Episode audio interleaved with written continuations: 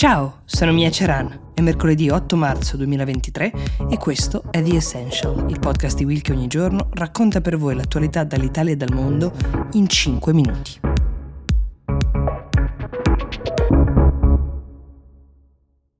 In Afghanistan è finita la pausa accademica invernale e le università hanno riaperto, ma la notizia è che il ministro dell'istruzione ha annunciato che le studentesse di sesso femminile non saranno riammesse in aula, al contrario di quello che invece era stato promesso l'anno scorso. Potete immaginare che cosa possa significare per chi magari doveva appena iniziare l'università, aveva fatto i test di ammissione, aveva scelto la facoltà, aveva disegnato il proprio futuro in un qualche senso, o peggio ancora per chi invece aveva già investito due, tre,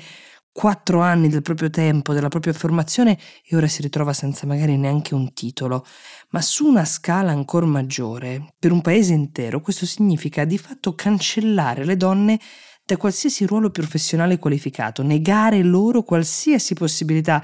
di emancipazione, di partecipazione alla vita pubblica, anche alla vita politica.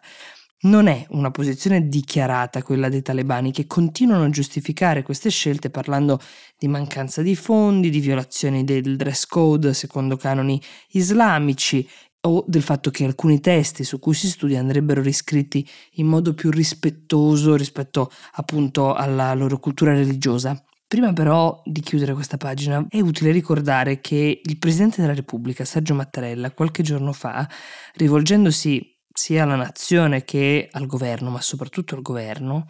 nel cercare di fare appello alla sensibilità, anche alla pietà che dovrebbe muovere anche il modo in cui parliamo e trattiamo uh, le vicende come quella di Cutro, uh, la strage in mare che c'è stata a largo delle coste calabresi qualche giorno fa, ha ricordato che la maggior parte di coloro che viaggiavano su quell'imbarcazione e anche la maggior parte delle vittime erano afghane e ha chiesto di tenere a mente quelle immagini che forse ricorderete, ve le abbiamo raccontate, dell'estate 2021 in cui i talebani hanno ripreso il potere. In Afghanistan e vedevamo folle di persone disperate correre in aeroporto a Kabul, lasciare a volte anche i propri figli in mano ai militari nella speranza di vederli partire, di dare loro un futuro migliore e magari di vederli studiare un giorno. Ecco, sono queste stesse persone di cui parliamo, quelle che poi arrivano al largo delle nostre coste.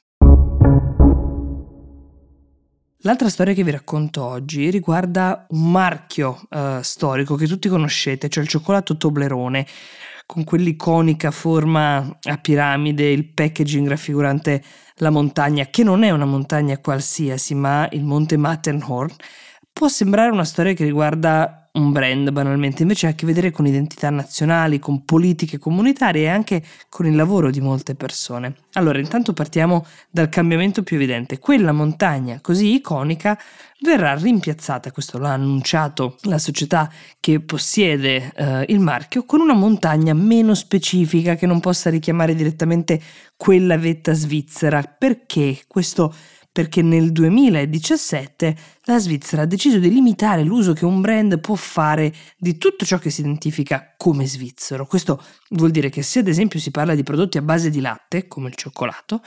per poter usare simboli svizzeri bisognerà che siano fatti interamente ed esclusivamente in Svizzera, con latte svizzero. Per tutti gli altri cibi si parla di almeno l'80% degli ingredienti prodotti entro i confini nazionali. Toblerone quindi perde il suo diritto a usare il simbolo della vetta svizzera nel momento in cui decide di spostare la propria produzione nella Repubblica della Slovacchia. Ufficialmente lo fa per poter ampliare la produzione in virtù di una domanda crescente, questa è la versione dell'azienda, ma secondo altri pareri lo fa per la ragione per cui lo fanno quasi tutti, cioè per risparmiare Stiamo parlando di un prodotto con una storia molto interessante che è stata un grande volano per il suo successo. È una storia che inizia a Berna, proprio in Svizzera, nei primi del Novecento. Il brevetto di questo cioccolato fatto con miele e mandorle risale al 1909 e pare che registrarlo possa essere stato l'impiegato più illustre che l'Istituto per la proprietà intellettuale di Berna abbia mai avuto, cioè Albert Einstein.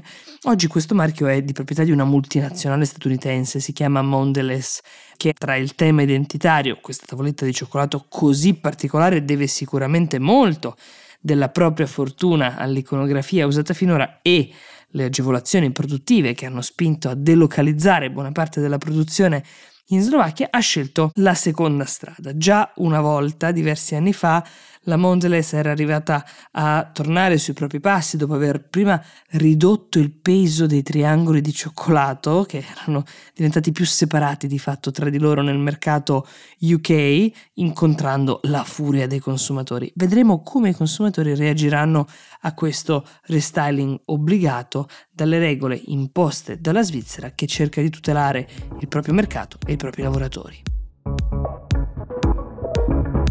The Essential per oggi si ferma qui, io vi do appuntamento a domani e vi auguro una buona giornata.